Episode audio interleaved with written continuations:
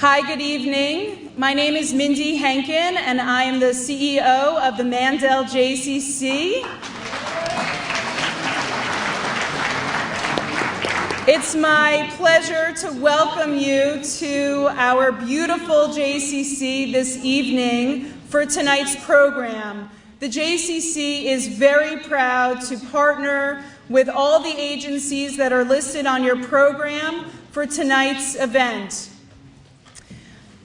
I want to just take this moment and wish everyone a Shana Tova, a Happy New Year. It's my hope that in this new year you will continue to come to uh, Jewish programs and all the Jewish agencies in our community, to support our agencies, to become a member of the JCC and involved in all of our agencies and synagogues throughout the, throughout the community. Um, we're going to get started with tonight's program. Enjoy. If you haven't been to the JCC before, please take a moment after tonight's event and take a tour of the center. Any of the JCC staff would be happy to give you a tour. Thank you. Have a good time.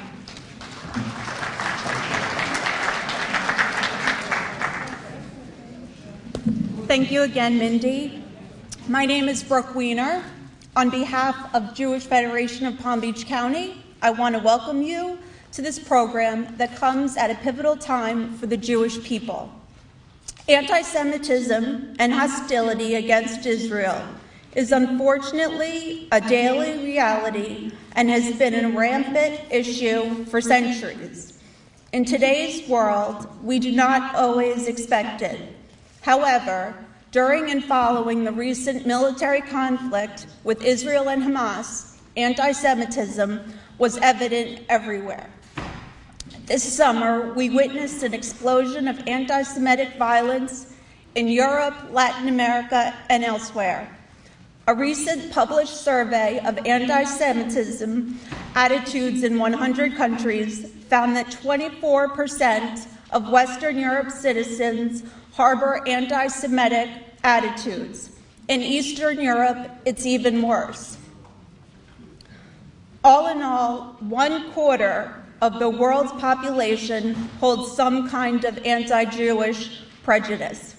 We will hear more on this tonight from a representative from the Anti Defamation League, which published this heartbreaking report. There are far too many episodes of anti Semitism we've seen recently across the world. There are far too many, I'm sorry, I Two Israeli tourists were killed as an unknown assailant opened fire at the Jewish Museum in Brussels. During an anti Israel demonstration in Paris, two synagogues in Paris were attacked. Congregants were trapped inside while attackers ruthless, ruthlessly fought to get in. In Venezuela, the government attempted, is that better? Sorry. In Venezuela, the government attempted to force Jews to condemn Israel. Meanwhile, Israel continues to be the target of boycotts of, in the academia and academic associations. The boycott, divestment, and sanctions movement, also known as BDS, discriminates against Israeli institutions, professors, and students for no other reason than their nationality and the distorted perception of the policies of their government. Academics are destroying the principles that guide true academia through the promotion of distortion and hiding behind the veil of free speech. It's time to stand up to rising anti-Semitism by raising some serious questions this evening. How do we need to evaluate the anti-Semitism of today? Is today's anti-Semitism a fad, a phenomenon, or simply a sad truth? Is one-sided criticism of Israel another manifestation of anti-Semitism? What is the U.S. government doing about this rising problem? More important, what do we do about it? I want to thank the Jewish community. Relations Council of the Jewish Federation of Palm Beach County for making this evening possible. This program is also made possible in part by the One World Project of the Leonard and Sophie Davis Fund for Tolerance Programming in the Greater Palm Beach Jewish Community. The One World Project supports programs addressing ideas and activities relating to tolerance, diversity, social justice, and multiculturalism. These ideas will be explored through a variety of methodologies and with different age groups throughout the Palm Beach service area. This multi-year initiative is designed to be collaborative and further the idea of a compassionate and caring Palm Beach County. I also want to thank David and Lisa uh, Lisa, um, for sponsoring this program. Likewise, I want to express my gratitude to all the Federation departments and partners that participated in this and future programs. Jewish Professionals Network, Kol Isha, Next Gen, the Mandel Jewish Community Center, and the Anti-Defamation League. I want to recognize the presence of many esteemed colleagues. David Phillips, President and CEO, Jewish Federation of Palm Beach County. Representative Patrick Murphy of Florida's 18th Congressional District. Philippe Letrilliard, Consul General of France in Miami. Jürgen Borsch, Consul General of Germany in Miami. Now it is my pleasure to introduce the moderator of tonight's event.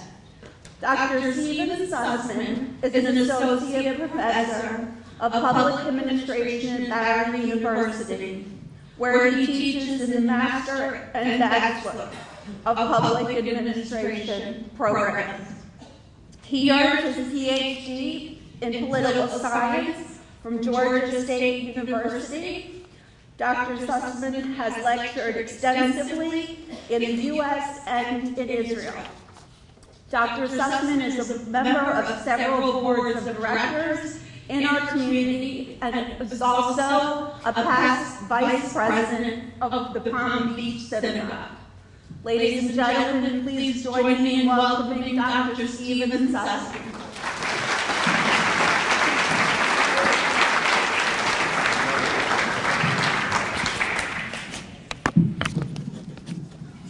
Well, thank you, Brooke, for the kind introduction. I don't think this is going to fit on here. Uh, as you heard, my name is Stephen Sussman, and I will be the moderator for this evening's forum. Before I introduce the speakers, I want to remind everyone of tonight's guidelines. Each speaker will speak for approximately 15 minutes. Later, we will have a question and answer period. Along with your program, you have, you have all been given a card on which to write your questions. When requested, pass the card to the volunteers who will pick them up and bring them to me. I will do my best to ask as many questions as possible. Now, this evening's speakers.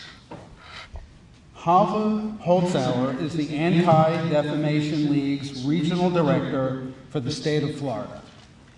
Deeply committed to fighting anti-Semitism and protecting the rights of all Americans, Ms. Holzhauer oversees ADL's work in Florida, including monitoring domestic extremist activity, providing anti-bullying and cyberbullying education, training law enforcement on domestic extremism and hate crimes, preserving civil liberties and religious freedom, advocating for Israel, safeguarding Jewish institutions, and conducting Holocaust education workshops. Ms. Holzhauer is an experienced civil and criminal litigator. She served with the Palm Beach County State Attorney's Office, where she handled hate crime cases. Ms. Holzhauer's place of work, the ADL Florida Regional Office in Boca Raton, serves the entire state. And fights anti-Semitism and all forms of discrimination through information, education, legislation, and advocacy. Dr. Charles Small is the director of the Institute for the Study of Global Anti-Semitism and Policy. He is also the Koret Distinguished Scholar at the Hoover Institution at Stanford University. Dr. Small earned his Bachelor of Arts in Political Science at McGill University in Montreal, a Master's of Science in Urban Development, Planning, and Economics at University College in London, and a Doctor of Philosophy from Oxford University. Dr. Small has performed research in Montreal, London, and in many cities across Israel. Dr. Small was the founding director of the Yale Initiative for the Interdisciplinary Study of Anti-Semitism, the first interdisciplinary research center on anti-Semitism at a North American university. At Yale, he taught in the political science department in the program on ethics, politics, and economics, and ran a postdoctorate and graduate studies fellowship program dedicated to anti-Semitism research. He has lectured internationally and worked as a consultant and policy advisor in North America, Europe, Southern Africa, and the Middle East. Dr. Small specializes in social and cultural theory, globalization, national identity, socio-cultural policy, and racism. In 2013, Ira Forman was sworn in as special envoy to monitor and combat anti-Semitism. Inspired by his parents' values, Mr. Forman has dedicated 30 years of experience to Jewish communal work and public service. Mr. Forman received his BA from Harvard University, where he graduated magna cum laude in government. He received his MBA from Stanford University's Graduate School of Business. More recently, Mr. Forman served as the Jewish Outreach Director for the Obama for America campaign. He served for nearly 15 years as the Executive Director of the National Jewish Democratic Council and spent four years with the American Israel Public Affairs Committee, AIPAC, where he worked as political director and legislative liaison. He has also served on the boards of a number of Jewish nonprofits. In the Clinton administration, Mr. Forman was the Director of Congressional Relations for the Office of Personnel Management. Earlier in his career, he worked as professional staff of the Public Works and Transportation Committee of the U.S. House of Representatives. Throughout his career, he has spoken and written extensively on Jewish history and public policy, Mr. Forman co-edited and wrote for the reference book, Jews and American Politics. Welcome, all three panelists.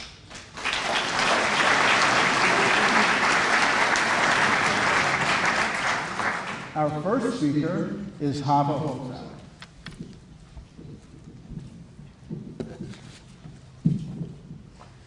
Thank you so much, Dr. Sussman, for that introduction, and Brooke for your terrific introduction. Uh, it's an honor to be here on this panel today with Professor Small and with Mr. Forman. And I would also like to thank the Federation of Palm Beach County and Louise Fleischman of the Jewish Community Relations Council for having the foresight bringing us all together today to discuss this very important topic. So. ADL started, was formed 101 years ago with a two-pillar mission, and that mission, on the one hand, was to fight anti-Semitism, to combat hate directed towards Jews, and on the other hand, to secure justice and fair treatment for all people, to fight hate in all of its forms. Is anti-Semitism really a threat? So we, we all come to this discussion this evening with our own experiences, where we grew up, where we were born, how we were raised, every place that we lived, and, and that informs this discussion on anti-Semitism. It's the anecdotal information, it's the experiences we've had and that have been shared with us from friends and family. So I was born in Washington, D.C., and have always lived in the United States of America, always in a major city with a, with a pretty decent sized Jewish population. Went from Washington DC to Southfield, Michigan, outside of Detroit, then was in the suburbs north of Chicago, then to Framingham, Massachusetts, college in Boston, and 10 years ago landed uh, in South Florida where I'm raising my own children. So, take those experiences. Um, I was always very comfortable as a Jew, comfortable wearing my chai necklace, comfortable on the high holidays, twice a year walking to services, comfortable standing up, speaking out about my Judaism, never ever felt uncomfortable. I certainly had my share of experiences of small anti-Semitic incidents. My name is Hava. I was a basketball player, so my name was food for fodder for all of the opposing team members in middle school, high school, and in college. Uh, another incident that I remember, I was a senior in high school, and my biology professor came up to me and he said, where is uh, the $20 that you need to turn in for the field trip? Be a normal question. I was late, I hadn't turned in the twenty dollars. But he followed that question by saying, I know you're Jewish and your dad can afford it. So small incidents of anti-Semitism experience, but always felt comfortable. So fast forward, 18 months ago, I took this position with the Anti-Defamation League, and one of the first things I did, and this was June of 2013, is I, I made the rounds. I went all over South Florida and other parts of Florida, and I met with leaders of different Jewish organizations, heads of synagogues, executive directors, rabbis, and I remember two conversations in particular because they were poignant and they struck me. These were with leaders of large congregations, independent conversations. After telling them, you know, why I took this position, and about my role at ADL, and the relevance of ADL, they each individually said to me, well, do you think anti-Semitism is still an issue for American Jews? Do you think that this is something, you know, that's still on our minds, in our top 10 of what's important? And 18 months in, I can tell them if I went back and had that conversation today, and I probably will, um, unequivocally, yes. We all experienced what happened this summer after Operation Protective Edge, the surge in anti-Semitism around the world. Unequivocally, it's an important issue, it's still an issue, and I'm glad we're talking about it today. So, what did ADL been up to? Interestingly, prior to Operation Protective Edge, we had undertaken a global poll polling 102 countries and territories around the, year, around the world and the results came out in May of 2014. And what did we find? Big finding is that basically one in four adults worldwide harbor anti-Semitic attitudes. It's a global problem, not just regional. There are regional differences, but you can see from this map, which highlights some of the reasons in the United States, the anti-Semitic index score was at 9% in, I'll say MENA a lot, it stands for Middle East and North Africa. In MENA, the average index score was at 74%. Take that with what we experienced this summer. The shooting at the Jewish Museum in Brussels. A lone gunman attacked, he was a French nationalist, he had Islamic extremist ties. He killed four individuals, and his motive was anti-Semitism.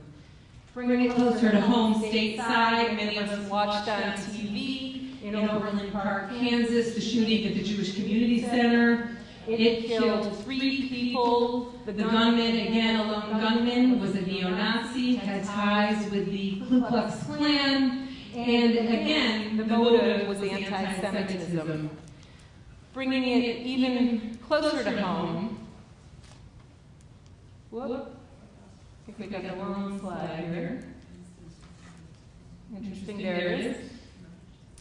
Take a look at this picture. This is one of hundreds and hundreds of anti-Israel protests that occurred around the world. Hundreds in our country. ADL actually tracked them. This was an anti-Israel protest in Miami on July 20th. Of this summer, and I, I hear the mumbling, so you're all reading the poster that this little boy is holding.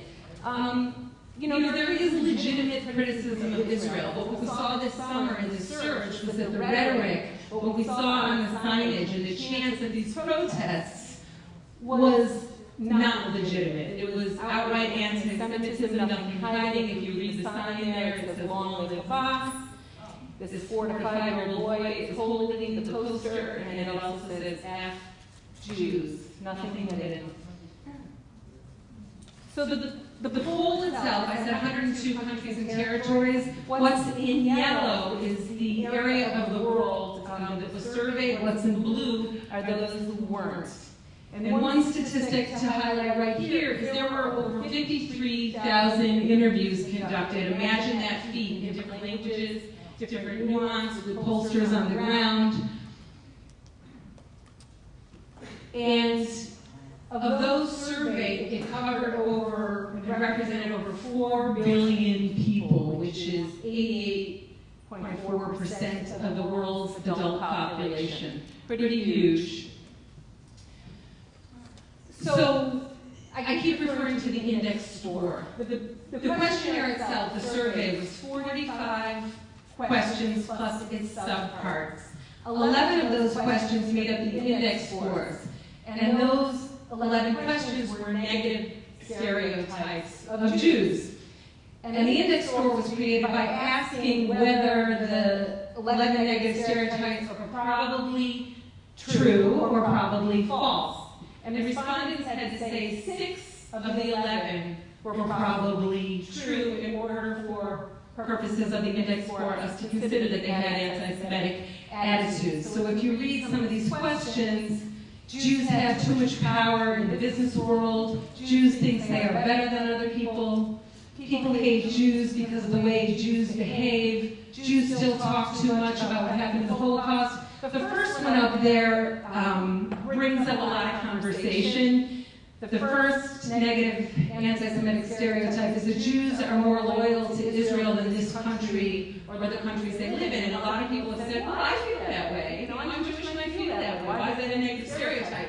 Again, you have to remember, you didn't have to just answer probably true to one, or two, or three, or four. You had to answer six or more probably true to be counted um, in the index.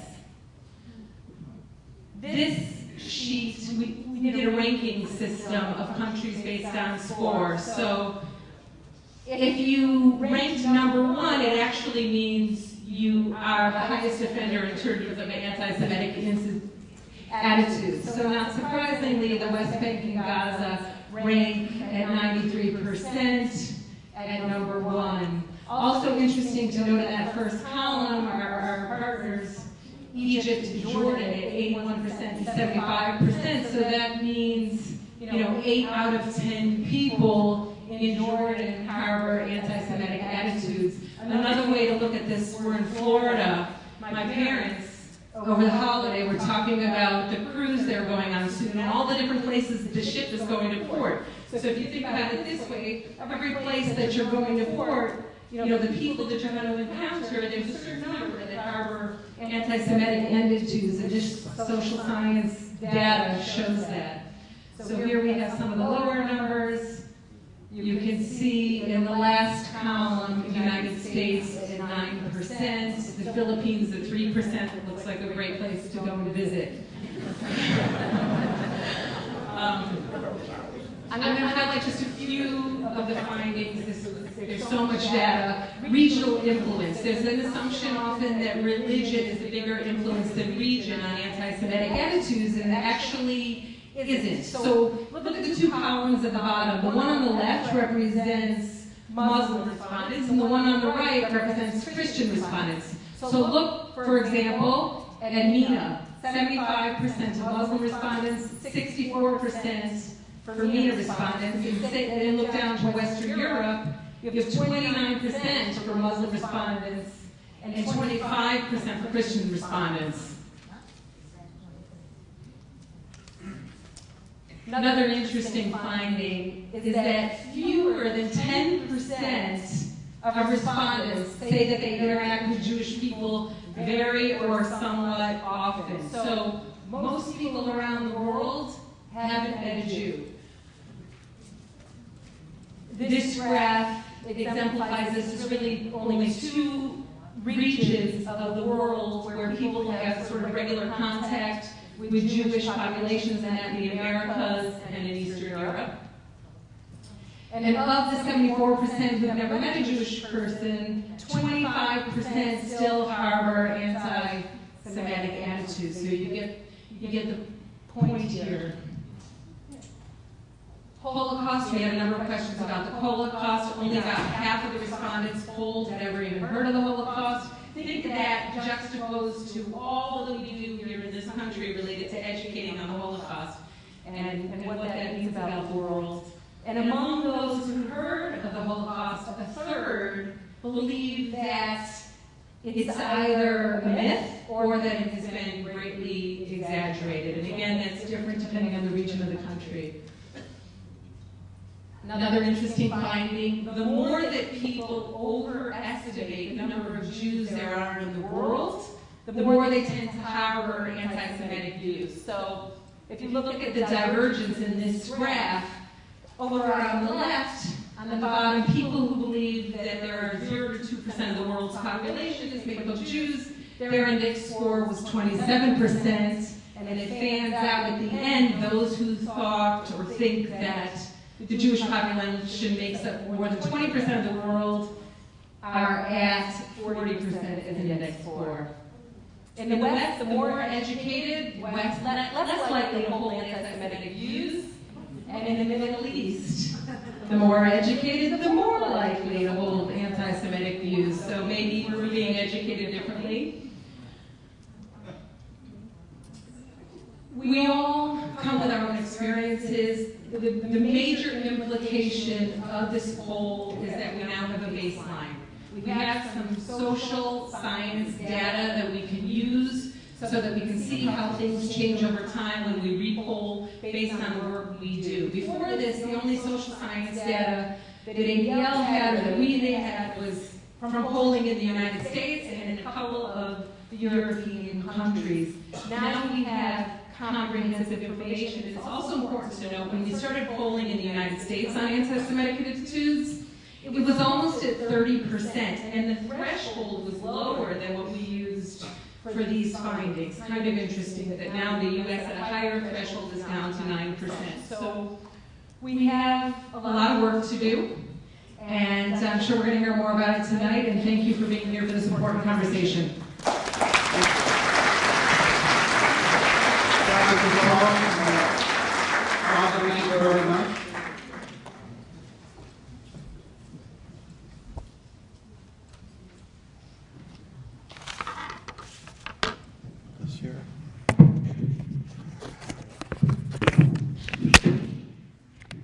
Okay, thank you very much. Uh, it's a great honor to be here.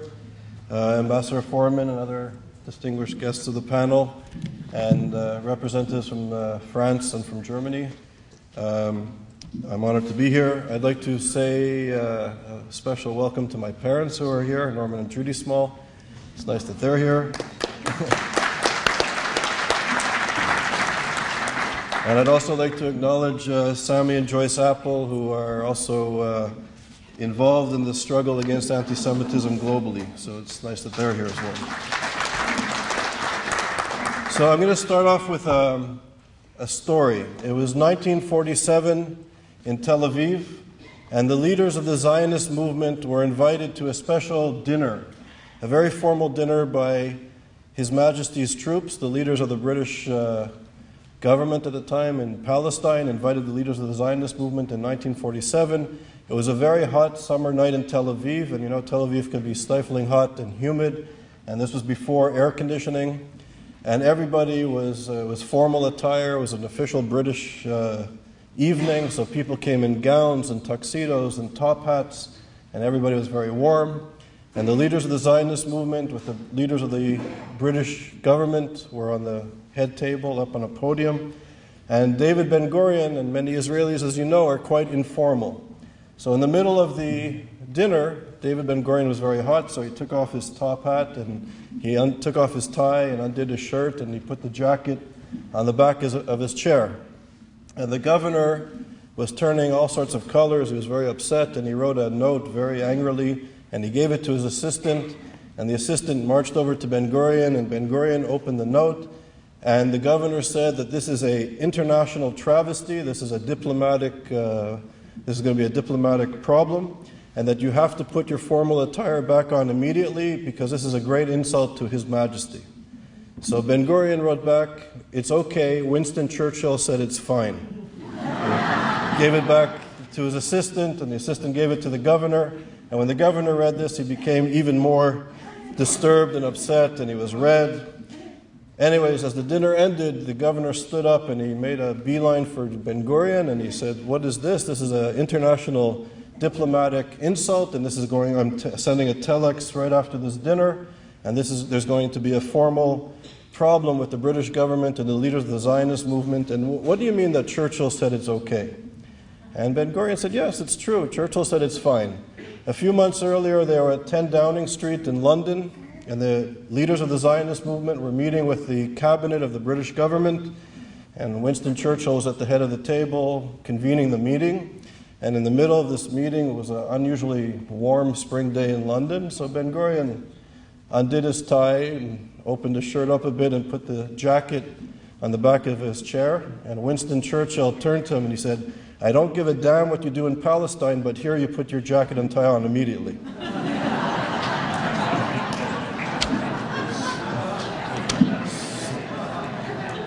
So, to me, to me, this reminds me of the way the Jewish people used a little bit of chutzpah and creativity to survive. And we've used education and our capacity to think to survive, and not only to survive, but to do well when societies permitted us to do well. And I would say to you that today, in the words of Elie Wiesel, who's the president of our uh, small research center, he said that today we're living in a time of a great urgency when he was speaking about anti Semitism. And then he went on to correct himself and he said, No, we're not living in a time of great urgency, we're living in a time of a great emergency. And this is what Elie Wiesel said in 2003 and he went on to say that he's never been so concerned about the rise of anti Semitism since the end of the Holocaust. And coming from Elie Wiesel, who is a, a scholar, and I think he sort of exudes the humility and wisdom in the great rabbinical traditions, I don't think he's an alarmist. He's a serious, rational thinker. And this was in 2003, 11 years ago, when he said this. And I think that the message that we have to speak to as a community, I think this community has to stand up to the anti Semitism, not just in the Middle East and not just in Europe, but the anti Semitism that is here amongst us, in our communities, in our streets, in the finest institutions that this country has created. And I'm thinking in the universities, in the media of record, and yes, even in institutions of power and government. And we have to remember in a, very, in a way that I don't think we should be ashamed, because we're not just parochial when it comes to anti Semitism. We know in our history, in the history of anti Semitism, that once this disease is unleashed on society, it affects not just the Jews. We may be the first victims or the first intended victims, not always the first victim. But once anti Semitism is permitted to enter into society, into our universities, into our media, into our government, into mainstream popular culture and discourse, that this hatred begins with Jews, but it never, ever, ever ends with Jews. Ever. And this is the lesson that we as a community need to speak about, and those who claim to be liberal, and those who claim to be concerned about human rights, and those who claim to care about democratic principles and notions of citizenship need to take heed that we can't allow anti Semitism to infect our societies because this is a human rights issue. Once this disease is unleashed, women, gay people, religious minorities, moderates become the target of the extremists and the anti Semites.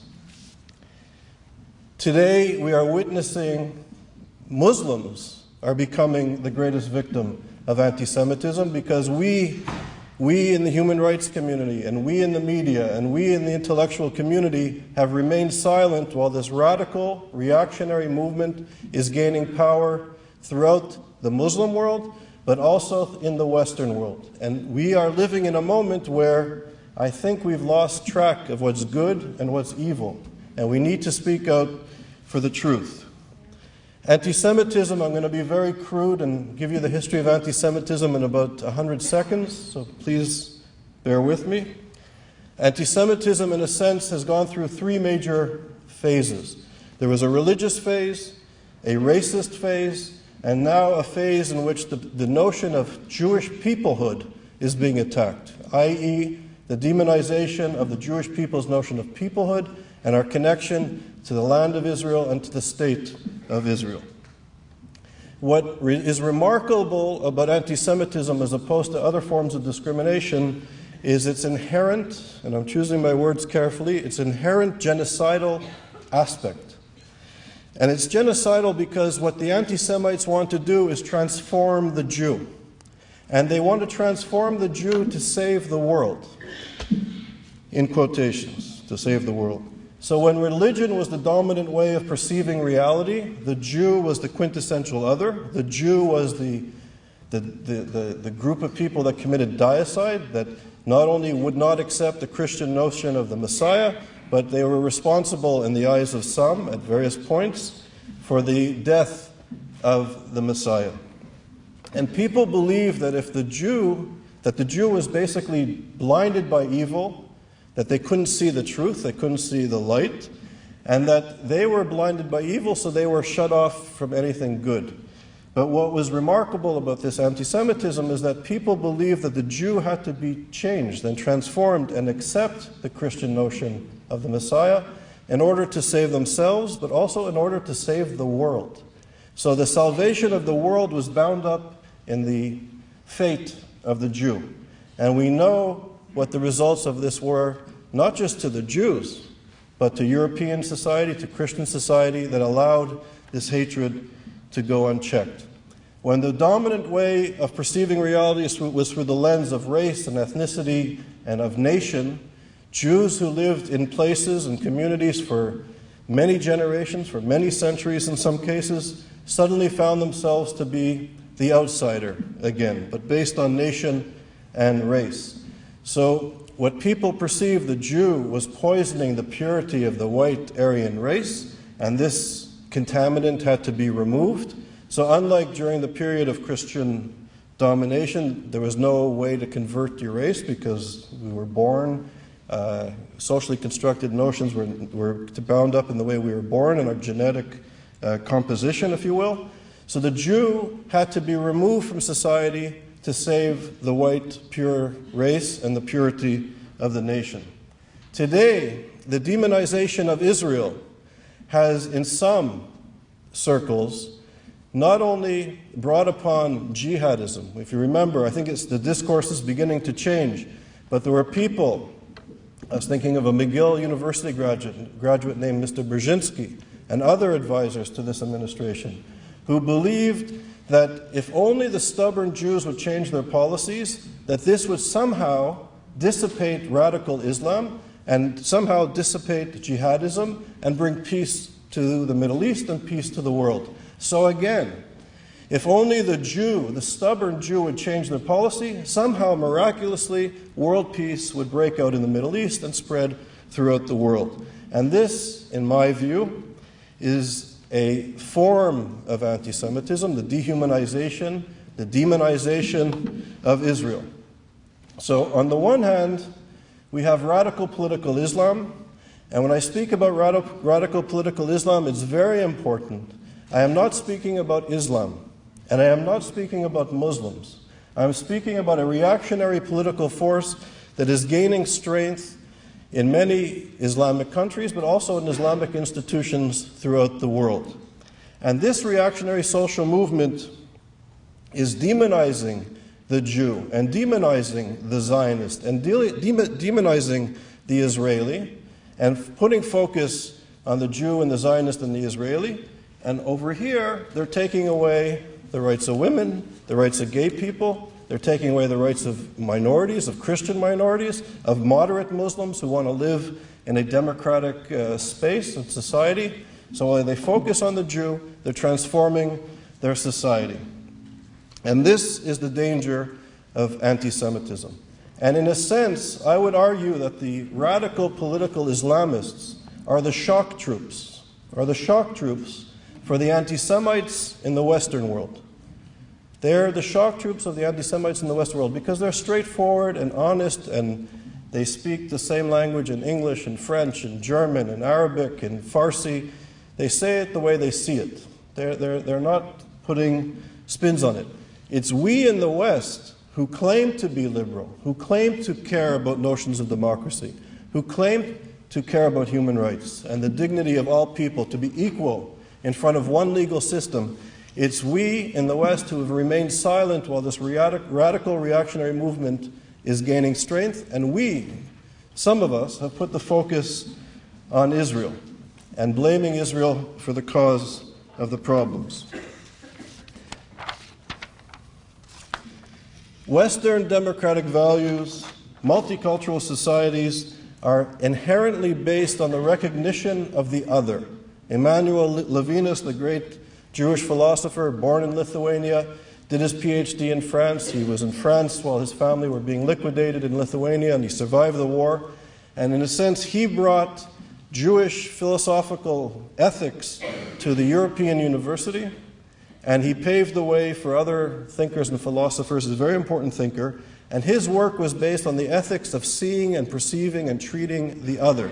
And that this was the foundation of democratic liberal societies.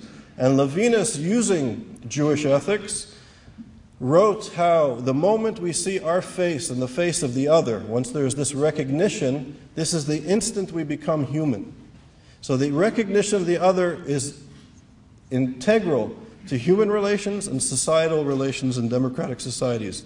And philosophers, multiculturalism as a policy and as a theory and a philosophy comes out of Emmanuel Levinas's work. And he writes importantly, and others have written as well, when we see a social movement that is incapable of recognizing the other, in this case, radical political Islam, the Muslim Brotherhood, for example, as one offshoot of this uh, social movement. They perceive Jews to be emanating from the urine of donkeys, that we are the descendants of animals, of apes, and of pigs. So it's impossible to negotiate, it's impossible to have a democratic society where there is this social movement that perceives the other as non human. We know from history, from the history of anti Semitism, from the history of apartheid and slavery, of segregation, that once we don't see the other as human, this can lead to all forms of catastrophes. And I have to say that this reactionary movement, the Muslim Brotherhood, if you go, this is where radical political Islam started, even in the Shiite world. And I would urge you, as a community, if we know from our history that knowledge is power, we have to read what these people are thinking and what they are doing. We need to know the language of the Muslim Brotherhood. We need to know that the founders, Banna and Qutb, perceived Jews as animals. They took European, the most pernicious forms of European anti Semitism, and incorporated into their notion of religion. They took the protocols of the elders of Zion, the forged document from Europe, from France or Russia, depending on, on which history that you, you read of the protocols. And the protocols of the elders of Zion, the lies about the Jews, lay the foundation for the Holocaust. And hatred and the Holocaust begins with words and it begins with ideas. And the, this lie about the Jews, the protocols of the elders of Zion, which led to the Holocaust, as Elie Wiesel and others prominently say, the Holocaust did not happen when the railroad tracks and the crematoriums were built. They started to happen when the words and the lies were accepted as truth. Today, the Muslim Brotherhood is the greatest purveyor of the protocols of the elders of Zion. They've incorporated the protocols into their religious doctrine. The protocols today in Islamic countries where the Muslim Brotherhood is active is today a mainstream ideology, a mainstream view.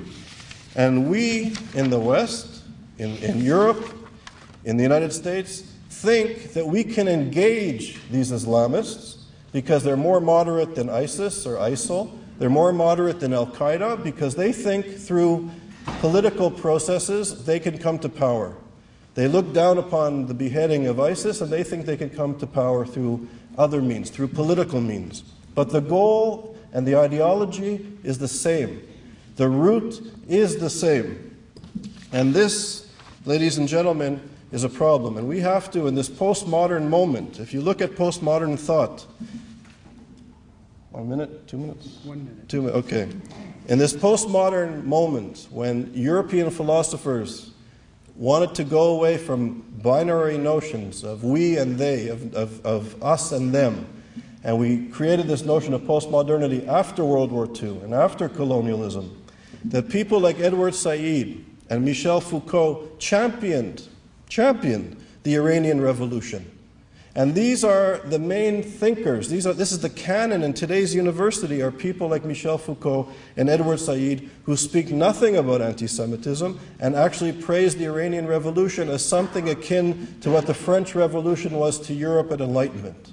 This is what we're dealing with. I would just like to finish, and I would like to, to say, and this is the dangers, and this is the danger, and this is where I think our community needs to stand up. And we need to educate our policymakers. We need to educate our leaders and the like. And I'm thinking there's many examples, but the most recent example that I find disturbing is that when, when President Obama addressed the General Assembly and he praised the Imam or Sheikh bin Bayyah. Bin Bayyah is a close associate of Kawadari. They work for the Kawadari Foundation. They're funded by the Kawadari Foundation in Qatar. They are the leaders of the Muslim Brotherhood. Kawadari literally, literally praises Hitler's work and urges Muslims to finish the deeds of Hitler. These are direct quotes. If you read the Hamas charter, they call for the killing of Jews and they've incorporated the protocols of the elders of Zion. And yet, the American administration and other leaders, other countries uh, in Europe and the like, have taken a soft approach to the Muslim Brotherhood and I've actually praised them for their condemnation of the, the, the war, the, the, the, horrific war that ISIS is live, leading. But what's very important that I think that we meet, need to understand is that ideology, ideology is very important. And if Western governments are praising the Muslim Brotherhood and praising leaders of a, a organization or a religious movement that wants to exterminate Jews, kill gay people, kill Christian minorities, kill moderate, non believing Muslims, then we are in trouble. Because if we praise these people with this ideology, it's giving voice to the people, not only in the Middle East, it's giving oxygen, if you will, to what's happening in the streets of Europe. It's giving oxygen to the Islamists in Europe and in North America. And we have to understand that contemporary anti Semitism began with the Jews, but it doesn't end with the Jews. And I work closely with people like Bassam Tibi, Haras Rafiq, prominent Muslims, practicing Muslims, who know that praising these Islamists are, are destroying their own societies, they're destroying their mosques, they're destroying their, their, their societies. And they're very active in fighting against radical political Islam.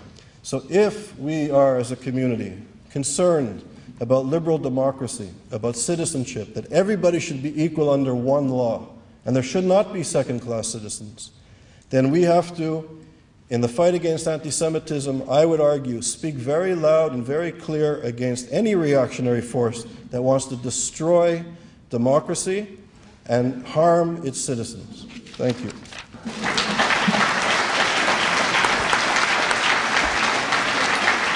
Thank you. Thank you, Dr. Small. Thank you. Let me call on Ira Forman.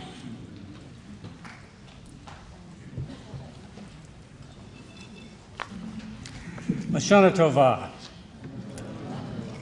Uh, I appreciate uh, this event tonight and being on this panel and the opportunity to speak. I want to thank the Federation uh, and Louise Fleischman and JCRC. I also want to thank uh, Lisa Lix, uh, who um, originally brought up this idea to me. I want to thank her for being here tonight. So I've been asked tonight to speak about what the U.S. government can do to combat anti Semitism. Uh, what my office or our office at the State Department does to combat anti Semitism. And I'm going to do that tonight a bit, but I will not confine myself to this because if I do, I'll speak for about two minutes and then walk off. Why do I say that? There are two reasons. First, we don't have the answers. We don't have a grand strategy on how we're going to defeat anti Semitism in the 21st century. We don't have all the answers, and our toolbox is limited. The United States is the superpower in the world, and it alone cannot defeat anti Semitism. There need to be a lot of partners that work with us. And th- some things we do, frankly, I can't speak about. Uh, I am not a uh, professional or a career diplomat, but I have learned in 17 months that there are things that we do all the time that are private diplomacy and we can't speak about. And I'll try to give you the fullest idea, keeping within those bounds. So, tonight, I want to give you my perspective uh, after 17 months of doing this job, uh, 17 countries I've been to, a number of countries like France and Belgium and Ukraine, etc., I've been in multiple times. And I don't want to leave you with the impression that I am the expert.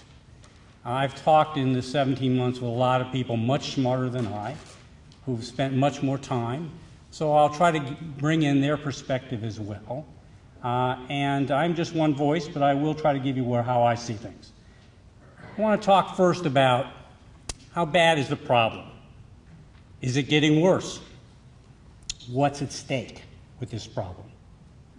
Two, what does the State Department do? do? What does the Special Envoy to monitor and combat anti Semitism do? Three, I want to talk about the complex, complexity and the difficulty. It'd be very easy to simplify this problem and say that there's one way to attack it, and that would be doing all of us a disservice. And then I want to end with a little bit about kind of a broad stroke of what we can do, what has to be done, and I want to end also with a related problem, which I will not call anti Semitism, but I think we should understand it as we think about Jewish communities, particularly in Europe. So, how bad is the problem and what's at stake? So, I think it's really, really critical that we get this right. I do a disservice to this issue if I oversell this to an audience like you, or frankly to the White House, if I say the sky is falling. I also do a disservice if I undersell this problem. So I think we have to get it right. So, what does that mean? Well, the first thing I think it means is this is not 1939. It is not 1939. Now, history never repeats itself, so that's easy to say. And this is not to say that, that we won't, that Jews do not face violence and even death in certain countries. But we're not, I don't believe, five years from boxcars to Auschwitz. So, what is at stake? I think the very viability of a number of Jewish communities around the world, particularly in Europe, is at stake immediately. And not only viability, but the vitality of other uh, communities that are not going to go away right away. Now, it's easy to say, well, we lose a community. Some of these communities are 500 years old, some are 1,000 years old, some are 2,300 years old, and in the next five years they could be gone. But it's not only a question of Jewish communities. We're facing the, the crisis, the existential crisis. Can democracies in the 21st centuries, democracies that are our allies often, that we depend on in Europe and other places, depend on in, our, in, in the worldview that we have, can they protect religious and other minorities? And if they can't, that's a very, very bad statement. So, is it getting worse? Well, the first thing I think we have to do, again, being to be critical, to get it right, we have to look at the data. And unfortunately, the data is not great. I want to thank the ADL for this first set of polls, and I know they're going to do a follow up because this is a set of data points that will be helpful to us to track. But there needs to be a lot more. We have hate crime data from many countries. In the Organization of Security and Cooperation in Europe, some 50 countries from North America all the way to Central Asia are required to keep hate crime data. And fortunately, in most cases, we keep data very poorly. That has to stop. So we have to look at data. We also have to look at what's the anecdotal. If we don't have perfect data, what does our gut say? What do we think we say? Well, the data generally says things, yes, they are getting worse. The Kantor Center in Tel Aviv, uh, if you look at their chart lines from 2004, there is a steady uprise, even before this summer and this year. Uh, there are other sets of data on hate crimes, very imperfect data that say some of the same things. But I think it's more anecdotal data that is really compelling. I have not talked to anybody in 17 months who would not say to me that anti Semitism has gotten dramatically worse in the 21st century, since essentially 2001. And frankly, I've seen few who've even said that it hasn't gotten worse, particularly since the economic crisis of 2008. Now, again, this doesn't mean it's worse everywhere. I would tell you, frankly, I would think in Ukraine, it's probably better today than it was 10 years ago. But Ukraine is the outlier. So that's what we see, that's what we think. What can we do, what do we do at the United States government? What is the special envoy to monitor and combat anti-Semitism? This office was created 10 years ago by a bipartisan act of Congress. Uh, outside of Israel, it's the only special office that deals with anti Semitism directly. And as the name says, we monitor and combat. How do we monitor? We put out two reports every year that we collect from our some well, nearly 200 posts around the world. The Human Rights Report and the International Religious Freedom Reports, the two reports most read that the United States State Department puts out. And it's available online and it is uh, dense going through. But if you want to get a sense every year of what's happening, it is the best, I think, compendium of data out there, country by country, and in a world where Jews are only 14 million. We report on it in nearly 70 countries. We have the phenomena of reporting on places where we have anti Semitism where Jews don't exist. We also, also the, our office, myself and others in our office, we travel the world where we think there are problems and uh, try to talk to government officials, to NGOs, and to the Jewish community leadership to see, get a sense of what's happening. Now, the combating part is much more difficult. Um, diplomatic tools, I am not the expert on diplomatic tools. In 17 months, I've learned a fair amount. But I can tell you what we do. First off, we convene. And as I said, we're not going to solve this problem, the U.S. government alone. We convene uh, nonprofits, we convene other governments, etc. An example on September 2nd, we brought together the Secretary of State, three assistant secretaries, and a host of deputy assistant secretaries and office directors to meet with heads of 14 American Jewish community, uh, community organizations, including the ADL, the American Jewish Congress, B'nai B'rith, the Jewish Federations of North America, Hadassah. Uh, I could go on and on. Uh, we also brought in three representatives of Jewish communities in Europe for a three and a half hour conversation on what's happening and, what, and an exchange of ideas. Another thing we do is bilateral diplomacy. Frankly, we can do most when governments are problematic.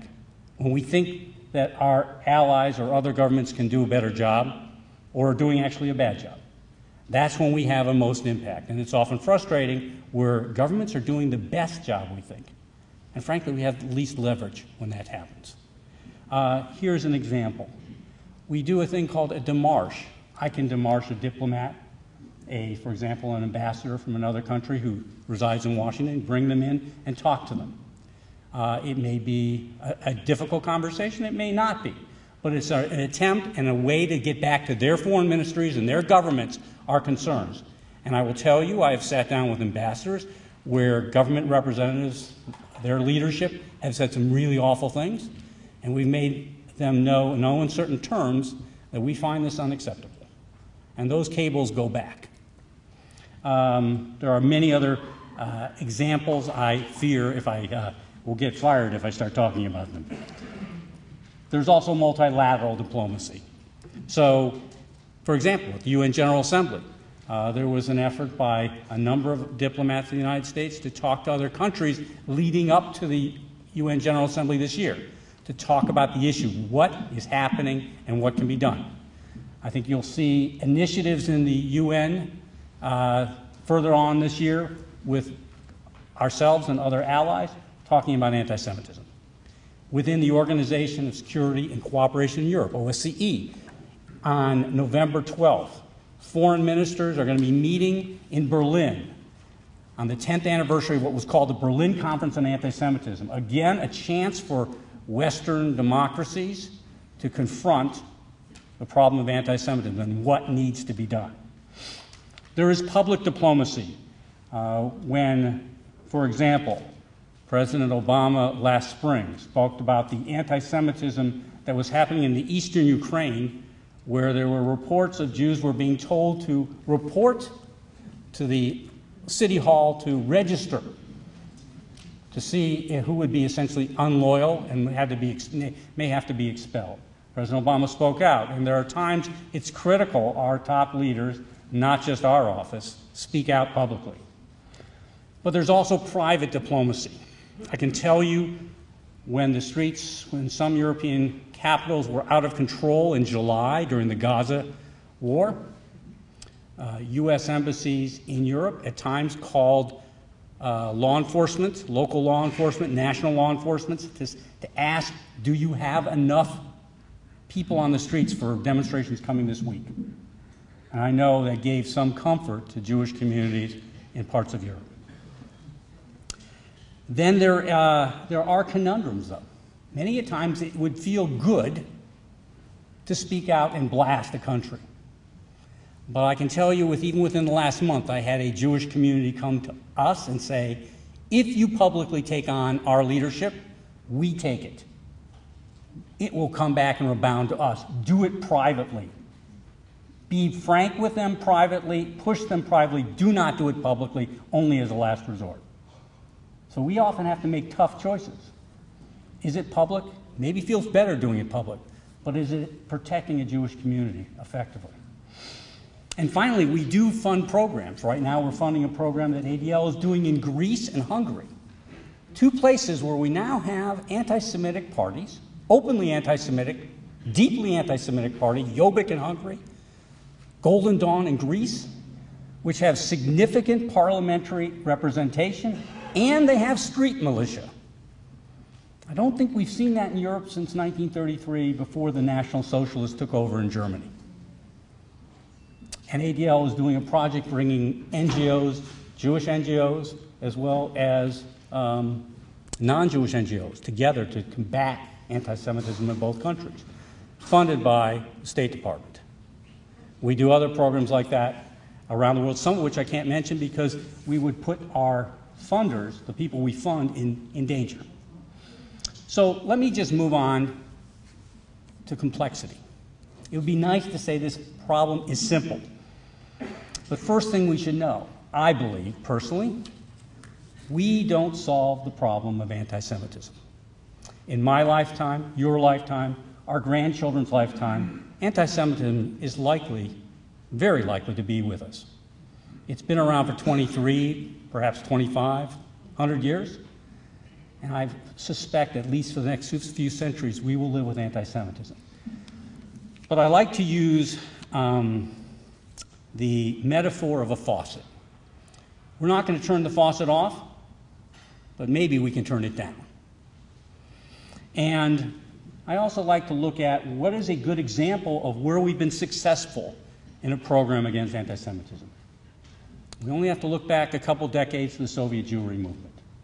An amazing uh, story, especially in light of the failures of the Holocaust, where uh, a very difficult problem was largely solved of a huge Jewish community that was deeply uh, threatened and was largely saved.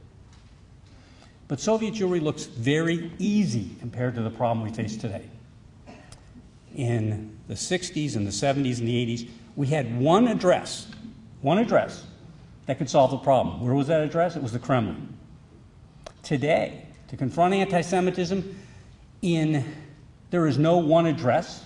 In fact, in most countries, there is not one address to solve the problem.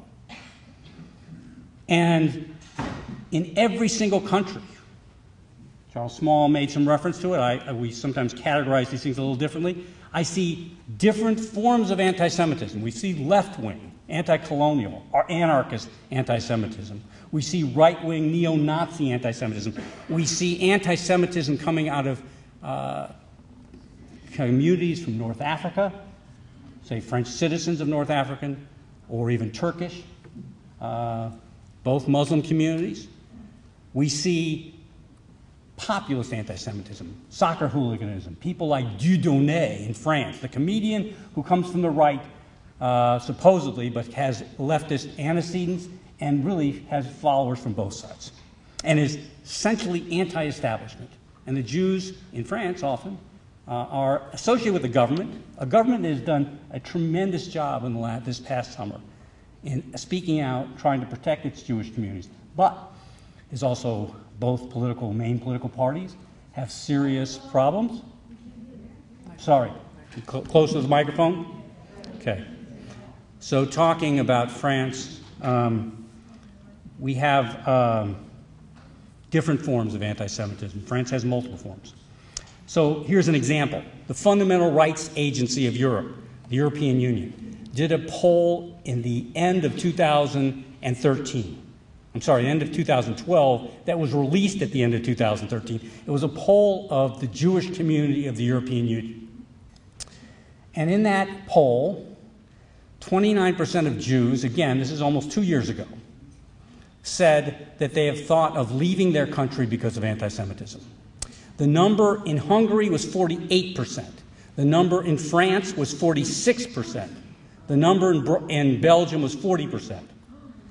Now, if you just looked at that number, Hungary 48, France 46, you would think anti Semitism in Hungary and France are exactly the same. Nothing could be further from the truth. French Jews are fearful of violence. Violence coming out of, as we said, French citizens of North African descent, of Turkish descent. Hungarian Jews are not worried about violence, but they face deep anti Semitism right wing anti Semitism of Jobbik and problems sometimes with the government. In Belgium, you have similar problems as France. You have, again, French, uh, Belgian Jews frightened in places like Brussels because of, again, Belgian citizens of North African or Turkish descent. But the government in Belgium has not spoken out like the government in France. A, it makes it a very different situation. So we have tremendous variations of types and how you address anti Semitism in each of these countries. Moving forward, what must we do? Well, first, we must have our allies around the world, particularly in Europe, recognize the problems, recognize the problems within each of their countries. Some of our allies have done a good job. Frankly, and sometimes we don't know what to tell them to do more. But we need to try and work with both them and nonprofits. We need first to get security. We need these communities to have some security. I can tell you horror stories of places like Sarcelles, France, of the types of worries of security that French Jews have. We need civil society. Talking to French Jews last month, they were very grateful for what the government has done. I hear some of the things from German Jews as well but they're deeply concerned that civil society has not risen up. You know, in the United States, we don't believe in, in outlawing hate speech. Europe, often they do. We believe the way you attack hate speech is you overwhelm it with good speech. So in this country, often when you say something anti Semitic, racist, etc., you can say it. You're allowed, not against the law. But you will get a raft, an avalanche of criticism. It's one of the most effective tools we have to fight anti Semitism and other forms of intolerance in this country. We need civil society in these countries to rise up. The church, political leaders, nonprofit leaders, all forms of leadership in a community. That is not happening in a lot of these countries. And finally, but long term, we need education. And what does that mean? That's a great question because I don't know what the best practices are. I know just teaching about the Holocaust in and of itself does not solve problems of anti Semitism. Sometimes it does if it's done well. But there are a lot of other things we need to know about what best practices are. Let me end briefly on the question that we don't identify as anti Semitism, although certainly it has forms of anti Semitism associated with it and forms, frankly, of Islamophobia. But before this summer's violence, one of the things we focused on was the attempts to ban circumcision in parts of Europe, primarily Northern Europe, the Nordic countries, Netherlands, Denmark, Scandinavian countries. If you ban circumcision in these small, with these small Jewish communities. You can, it may be the quickest way to end their viability. There are parts of Europe, sometimes different parts of Europe, that try to ban uh, ritual slaughter, shechita, but you can always then import meat. But with, with circumcision, you have three choices. You can, if it's banned, you can do it illegally. You can take an eight day old child across state lines international borders, or you can leave. With many of these small communities, we think people will leave. So the United States government, on the basis of religious freedom, is going to be very adamant about talking to our allies around the world about the importance of religious freedom and the importance, the devastation that a ban on circumcision would take. Let me close by talking, ending by saying, I realize what we're saying can sound depressing. There's no end to anti Semitism, not in my lifetime. I want you to know I'm not depressed personally. Um, I think often, as I said at the beginning, it's important to understand what we're facing. And what the Jewish communities of Europe in 1939 faced was much more dark than what we face today. Let's be honest. That's not to diminish the problem, the serious problem that we have. But also, as difficult as this problem is, and as complex as it is, I think we have to go back to our sages.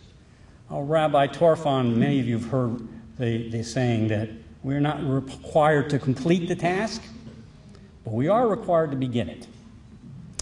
But maybe that would say, okay, if we start it, that's good enough. Well, I think Rabbi Tarfon gave us some other advice, which is more than that. This is a serious problem. We're going to need everybody's help on this. And he said, The day is short, the labor is vast, the workers are lazy, the reward is great, and the master is insistent. He's insistent and to all of us getting involved. Thank you.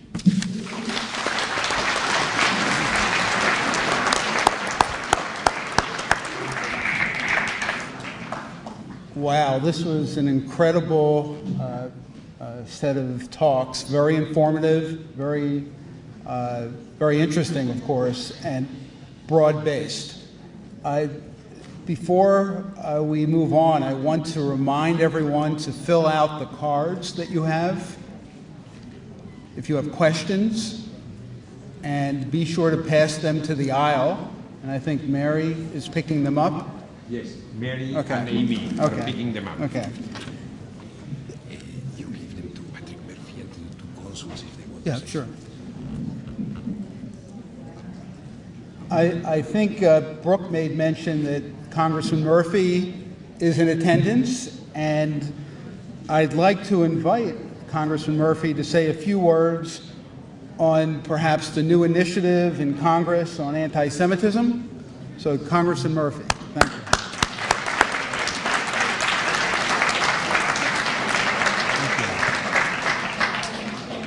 everybody's leaving. I haven't even started talking yet. Jeez. Man.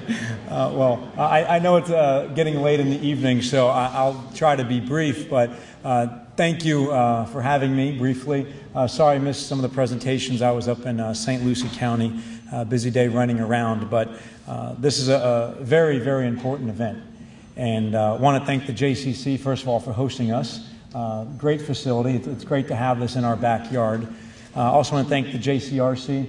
I want to thank Hava, my friend, for your leadership uh, the Honorable Ira Forman, and of course Professor, Professor Charles Small uh, for, for being here, uh, for joining us. Uh, you all know our, real leaders on this matter. I also want to thank uh, Dr. Louise Fleischman. And you don't know I'm going to tell this story, but I will be brief in telling it because I had an opportunity to speak at the Federation, I don't know, four to six weeks ago and uh, had a, nice conversation about a, a, lot of issues going on in the world. And uh, we got to talking, and a young lady came up and was talking with us, and three of us were talking after the event and started sharing our concerns about the rise of anti Semitism in the country. Well, I went back to D.C. that following Monday, and I sat down with Steve Israel, started talking to him about exactly what was going on in the event that I'd been to. Um, we put together a letter, and I uh, led a group of 75 members of Congress with Congresswoman uh, Mario Diaz, Congressman Mario, Il, Mario Diaz-Balart, Ileana Ros-Lehtinen, and Ted Deutch, and Jack Kingston, and got 75 folks together on a letter to uh, the Honorable Ira Forman, and uh, had a chance uh, to uh, send that over. And uh, this is an issue that I think everybody here knows is a nonpartisan issue, and it's a human rights issue. It's an issue that uh, goes to the core of our nation and affects our values of freedom, liberty, and justice. And we need to not only uh, condemn, but lead the world in this troubling surge. And it's not just violence against the Jewish community. If we allow this to continue, other minority groups will be affected around the world. I'm sure that's been addressed tonight. But as America, we need to be leading the charge here. I had a meeting about two weeks ago uh, with Professor Deborah Lipstadt, Professor DeRote, and David Harris, the ED of the AJC. And we had a meeting right before I left for the latest recess that we're on in Congress. And got a chance to talk about the letter that I wrote. And they gave me that opportunity and that uh, forum to, to discuss it. And I committed that I would lead the charge not only in the Congress, but uh, in the United Nations, because this is a fight that must be global. It can't just be in America.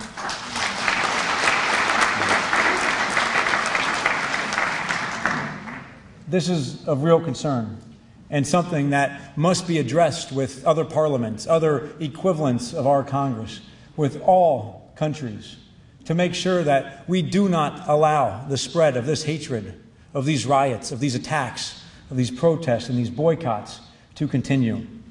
So uh, I applaud the JCRC for uh, your continued support and applaud everybody in this room for being here, for staying so late, and your commitment to combating this because this is what it's going to take.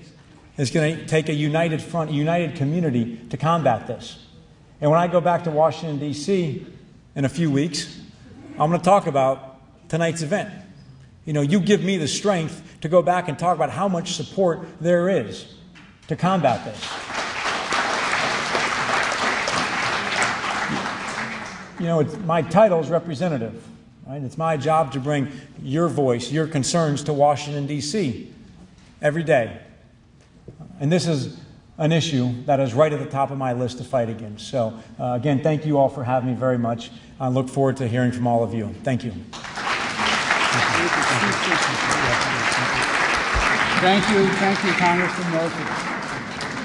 Before we get to the questions that you uh, passed forward, I'd like to ask the uh, Consul General of France and the Consul General of Germany if either one would like to say anything.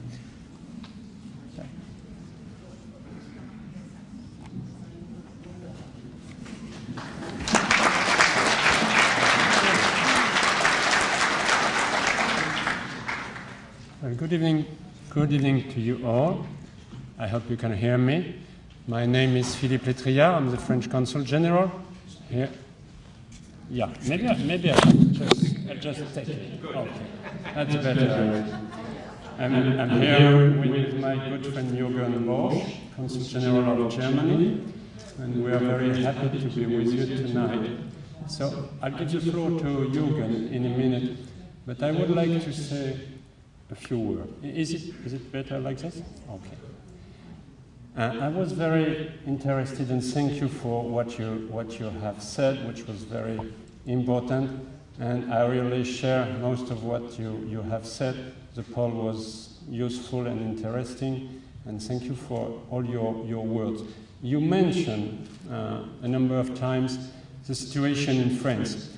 And I want to tell you that we are all concerned in France with the present situation with the Jewish community. We were quite, uh, let me say, quite happy at the beginning of the year because we had seen 10 years of decreasing uh, anti Semitic acts in France. And all of a sudden, we have an increase, and, and, and a terrible increase, with uh, attacks against um, synagogues, with uh, some killings in Belgium, and that was absolutely terrible. So we are facing a very hard situation. And the public authorities know about it, and they act against it, and you, you have to know that in France we have very hard laws and, and enforcement against uh, anti-Semitism, discrimination, or Holocaust denial. This is something we are doing with the present government and with the precedent one.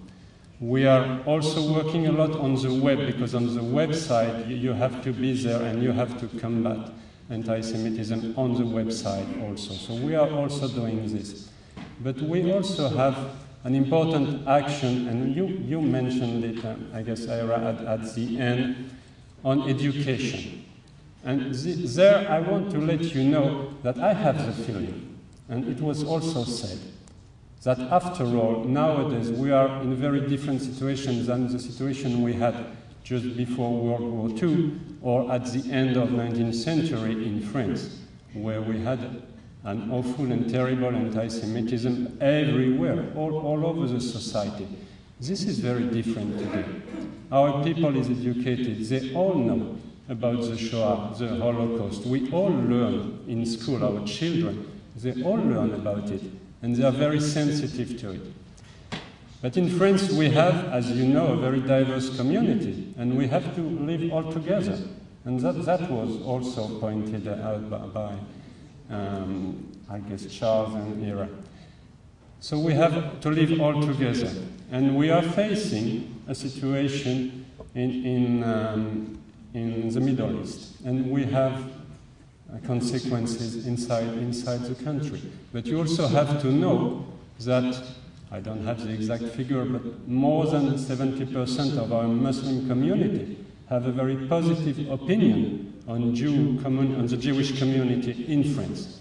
So this is also something we have to work on. If I may, if I may finish, conclude with something maybe not too serious, I must let you know that we have a new movie in France, and we had it last year, and it was very successful. And the title of the movie was Qu'est-ce qu'on a fait au bon Dieu? What did we do to God?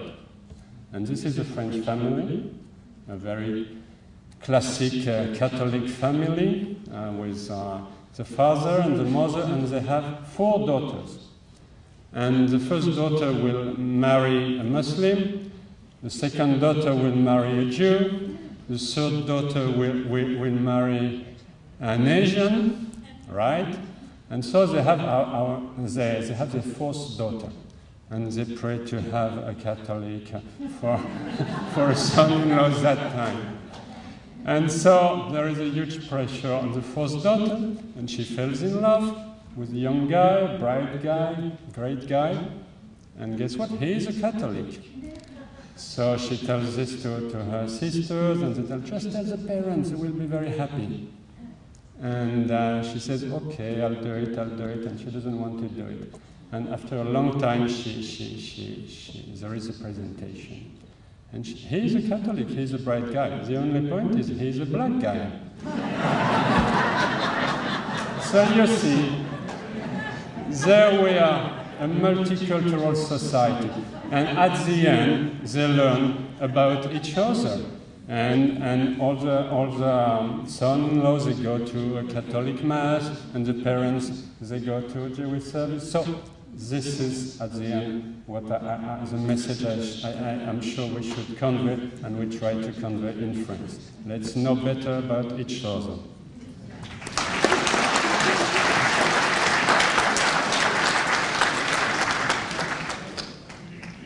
Um, my name is Jürgen Borsch, and I can only endorse what my friend uh, Philippe just said. Um, I think what is, uh, again, worth mentioning is uh, that education is paramount. Um, as you mentioned, Philippe, um, uh, in our school systems, um, Holocaust education is an integral part of our curriculum at school.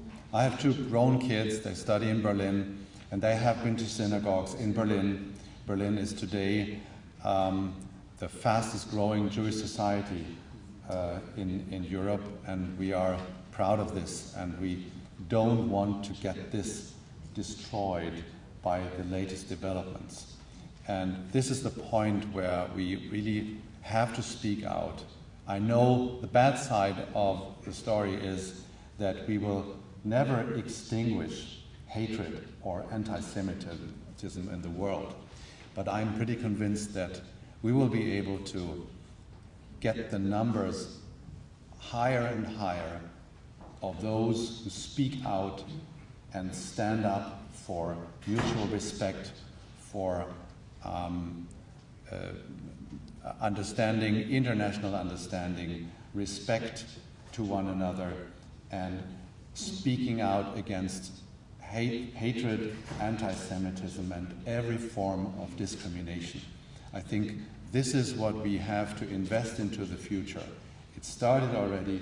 Our kids have grown up in a, a free and open society, and I think this is something that we should, should um, uh, continue to, to, to work on uh, in, a, in, a, in a global uh, effort.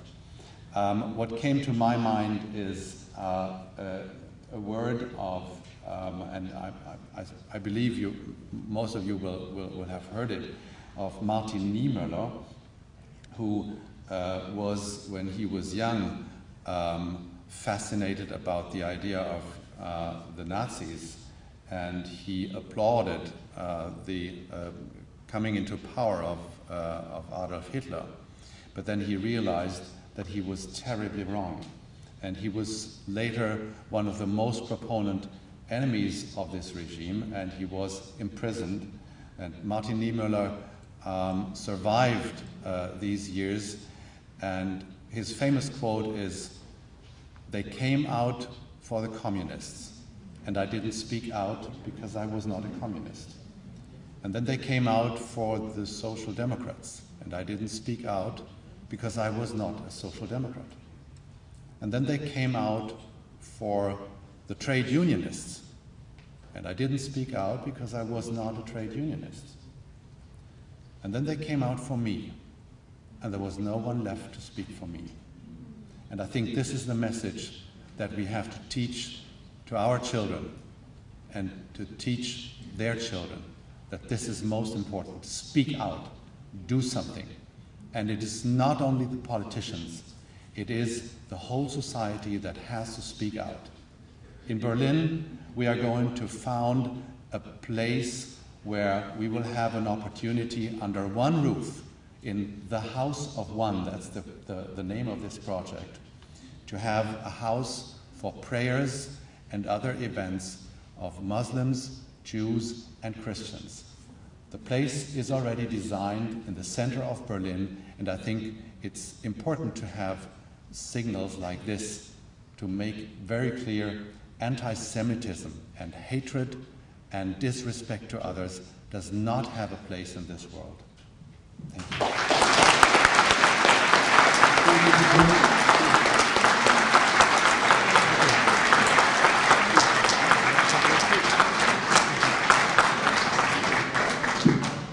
Thank you so much. Uh, incredible words, and uh, we appreciate it.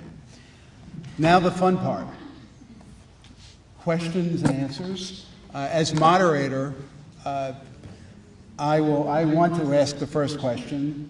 As Louise says, it's my privilege. So I have a general question, a very basic question for Hava uh, regarding uh, anti Semitism on college campuses. It really hasn't been addressed here, so if you can speak about that for a moment. And you, you, can, you want to do it from You your tell seat? me, or- whatever you You want. can stand up from where, you know, where you are. and- This is, this is a half-day seminar at a minimum.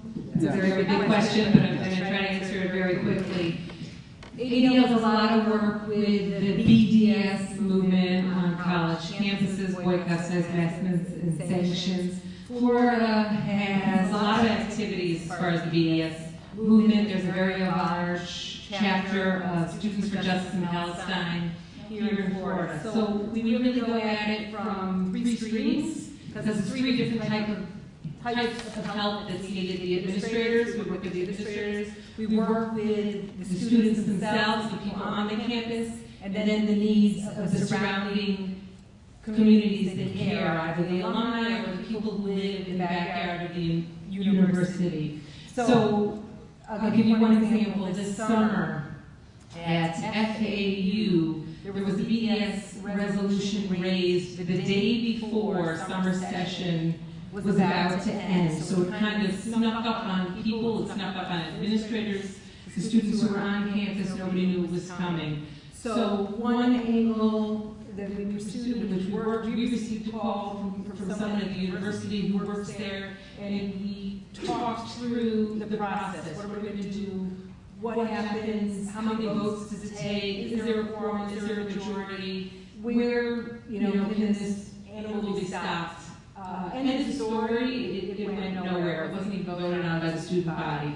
So number one, being involved with the administration, helping them, guiding them on the line between what's legal, balancing what they need to do, what's legal in their universities, having an open marketplace of ideas and free speech, and then telling them though how also to make sure that the time, place, and manner restrictions are in place so that students who are on campus don't feel threatened by any activities going on when these demonstrations are going on, that they take place in a certain area, and that they're small, and that they don't block your way to class, and they don't block your way. I could go on and on. Um, for the students themselves, we offer resources, materials, how to respond to what's going on on campus. We recommend that they don't counter protest at the same time as there's protests going on, for example, because all it does is draw greater media attention, um, when in reality, very few students actually attend the anti-Israel BDS demonstrations occurring on campus.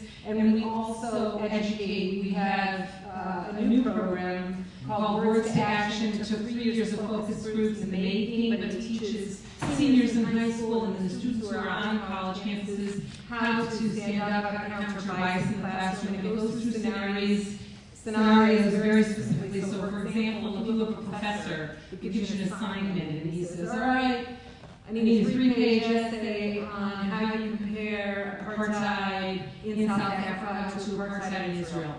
What do you do if you're a student in that situation? Very different from what us grown-ups outside of school, you know, might say. They're really there, This is their professor. They have to live with this professor all year. They want a good grade in class. What do you do? How do you respond to that? to a different type of scenario, you're in the library with your study group of friends and somebody, you know, makes some anti-Semitic comment. So that program was launched in Florida last year. Um, incredible feedback, very successful at educating our students. And that's just a snapshot of that. Thank you very much. Now, the, uh, the questions. Uh, my uh, question better is, uh, okay. This is open to uh, any of the panelists. What role do the media play in promoting anti Semitism? What can we do about biased media coverage?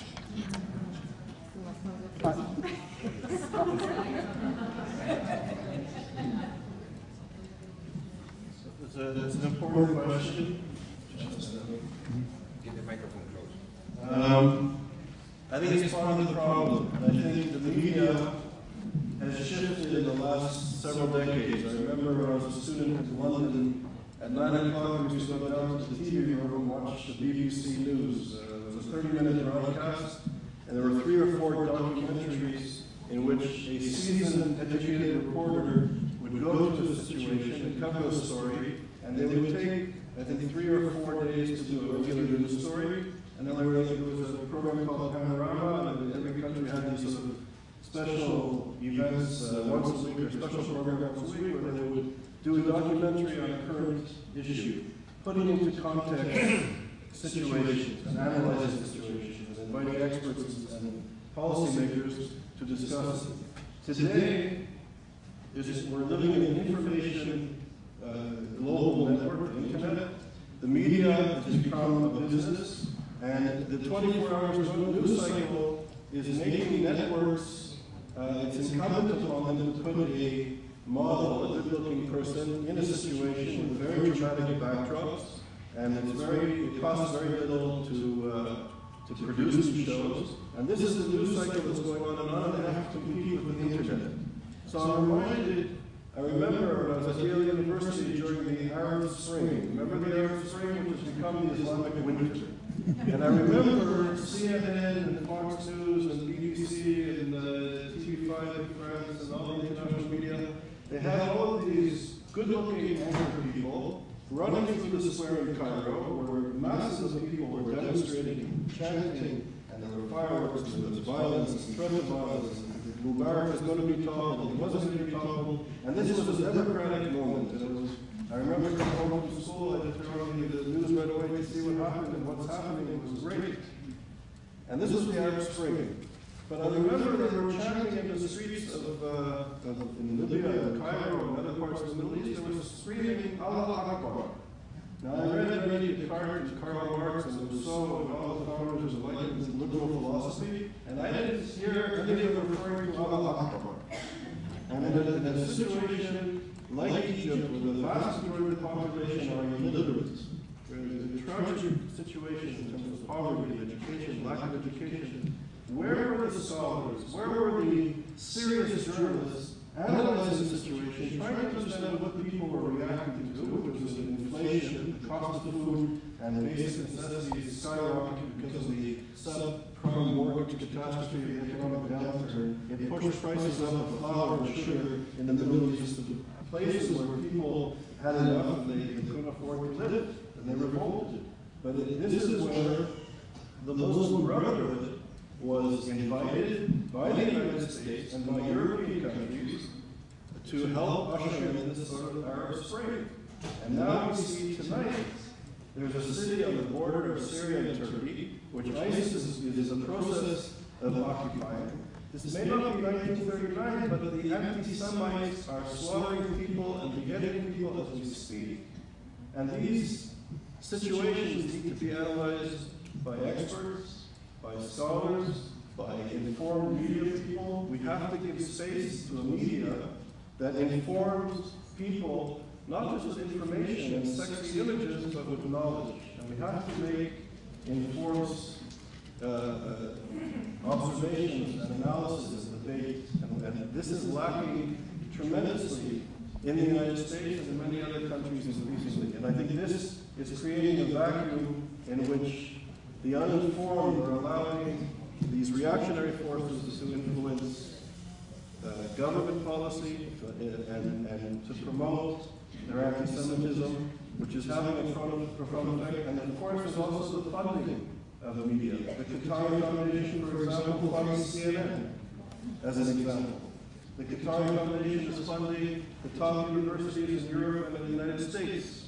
What are the implications?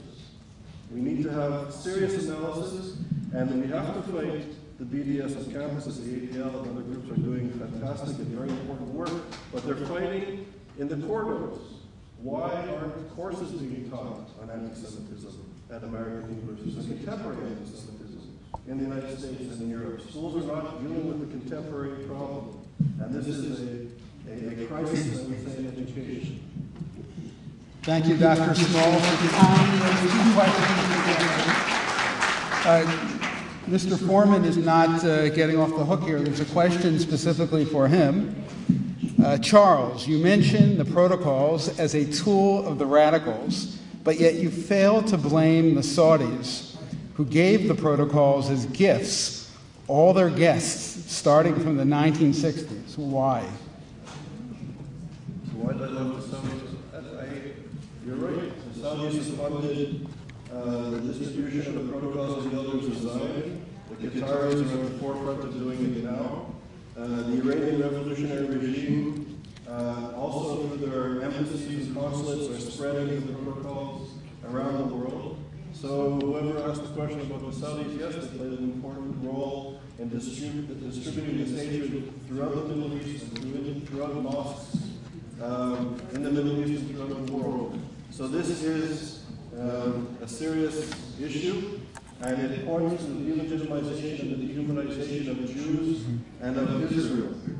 And I would say that the protocols and, and its incorporation into radical political Islam needs to be confronted, this ideology needs to be confronted uh, wherever it exists, and it's time, I would argue, that the, the monuments to the Holocaust in Europe and North America, and the, the monuments and the courses the programs to the Holocaust and the history of anti-Semitism is of profound importance should never be underestimated. And there's strides in Europe, Germany, France, and other countries on these issues. But I think that a real monument to the Holocaust will be when governments stand up to the contemporary forms of anti-Semitism, which is dehumanizing Israel. And it's not a problem for the Israelis in the Middle East or the, the neighboring countries in the Middle East. You were talking about universities. This hatred is on the campuses of universities. This hatred is in the curriculum of the finest universities in the Western world. And it's being treated and, and taught as truth. So we have to fight, unfortunately, in the corridors, we also have to fight in the classroom. And this is how anti-Semitism is even entering the United States of America, through the campuses. Gener a generation or two of students are learning to perceive Israel, and therefore the Jews, in a certain way. And if Israel is the apartheid state, the Nazi state, the racist colonial state, then from a liberal human rights perspective, we're morally obligated to dismantle it. And then, if Jewish students affiliate with Hillels and Chabad and other Jewish organizations on campuses, these institutions, which have a strong, powerful connection to the Jewish homeland, then become the target of these so- so-called human rights people who are fighting um, the, the Zionists and so anti-Semitism is coming in through our universities. Yeah, uh, thank you, Dr. Small, Mr. Forman. Um, I was in Greece in April. Uh, walked into a bookstore. Now, Greece now, this is not a country with a, uh, a Muslim minority percentage to. Walked into a very modern kind of uh, Barnes and Noble type bookstore downtown Athens and asked for the protocols. There were two volumes there. In Greece today, there are 29 volumes circulating, different volumes the protocols of the elders Zion. This is not just uh, in the Arab or Muslim world, it is throughout Europe as well, uh, particularly countries like Greece that uh, play in insurgency areas, uh, and in countries often, there's not a direct correlation, but often countries that have been facing dramatic economic downturns. Real serious problem. Thank you, Mr. Forman. Just want to add one more thing to that, uh, ADL boots on the ground, practical implications. So about a year ago, um, it was brought to our attention, we discovered that Kampf was one of the top downloaded books online. Amazon, Barnes and Noble. So what do you do? ADL's not a business of banning book, and these companies aren't going to take the book off their book list. We got them to let us put a foreword, a piece of information giving context to this book. Because if you can imagine, when I grew up, and most of us grew up, we went to the library for books and material, and there was a human being that you would talk to that might tell you about the book, give you a little bit of context. When a book is downloaded online, there's no context. There's nobody that you're talking to. You're just reading whatever it is that's out there about the piece of literature. So now, if you went to either of the sites and you wanted to purchase Mein Kampf, you would first uh, have this foreword uh, imparted to you that you could read, which would give a little bit of context about the download. Thank you, Hava. Here's an open question. When does criticism of Israeli politicians or Israeli policies become anti Semitism? Mr. Forman. There's actually, That's the last one. there's actually uh, U.S. policy on this. We say One more question. that criticism of Israel, uh, we, basically U.S. policy is that Israel should be treated like any other country. That means criticism of Israel is appropriate. Sometimes criticism you don't even agree with is appropriate. But where it crosses the line, when Israel is delegitimized, when Israel, when we say, for example, that Israel does not have a right to exist, or Zionism is the only form of nationalism that is illegitimate, that crosses the line. When Israel is defamed, so something like what the Israelis are doing to the Palestinians is what the Nazis did to the Jews. That's defamation. When Israel is treated with double standards, that's a crossing the line as well. So we do have direct policy where we talk about where criticism of Israel, uh, sometimes legitimate criticism, then crosses over a line to illegitimate criticism and anti-Semitism. Thank you, Mr. Forman. I have uh, time for one more question. Again, open to uh, any of the panelists. What can local Jewish communities do to be supportive of the embattled Jewish communities in Europe? Anyone want to take that one?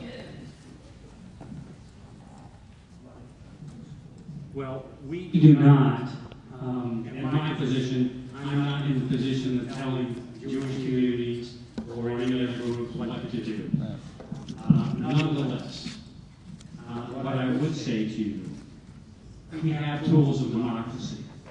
We have the ability to petition our members of Congress. We have the ability to bring up issues to Congress, to the executive branch, and frankly, we have the ability to talk to people who represent foreign governments. Um, so using those tools of democracy, letting people know uh, that we are concerned with what's happening in other countries uh, is very important. Also, think as we look at a lot of NGOs around the world, uh, again, I think the resources that we put into combating anti-Semitism probably need to be reassessed.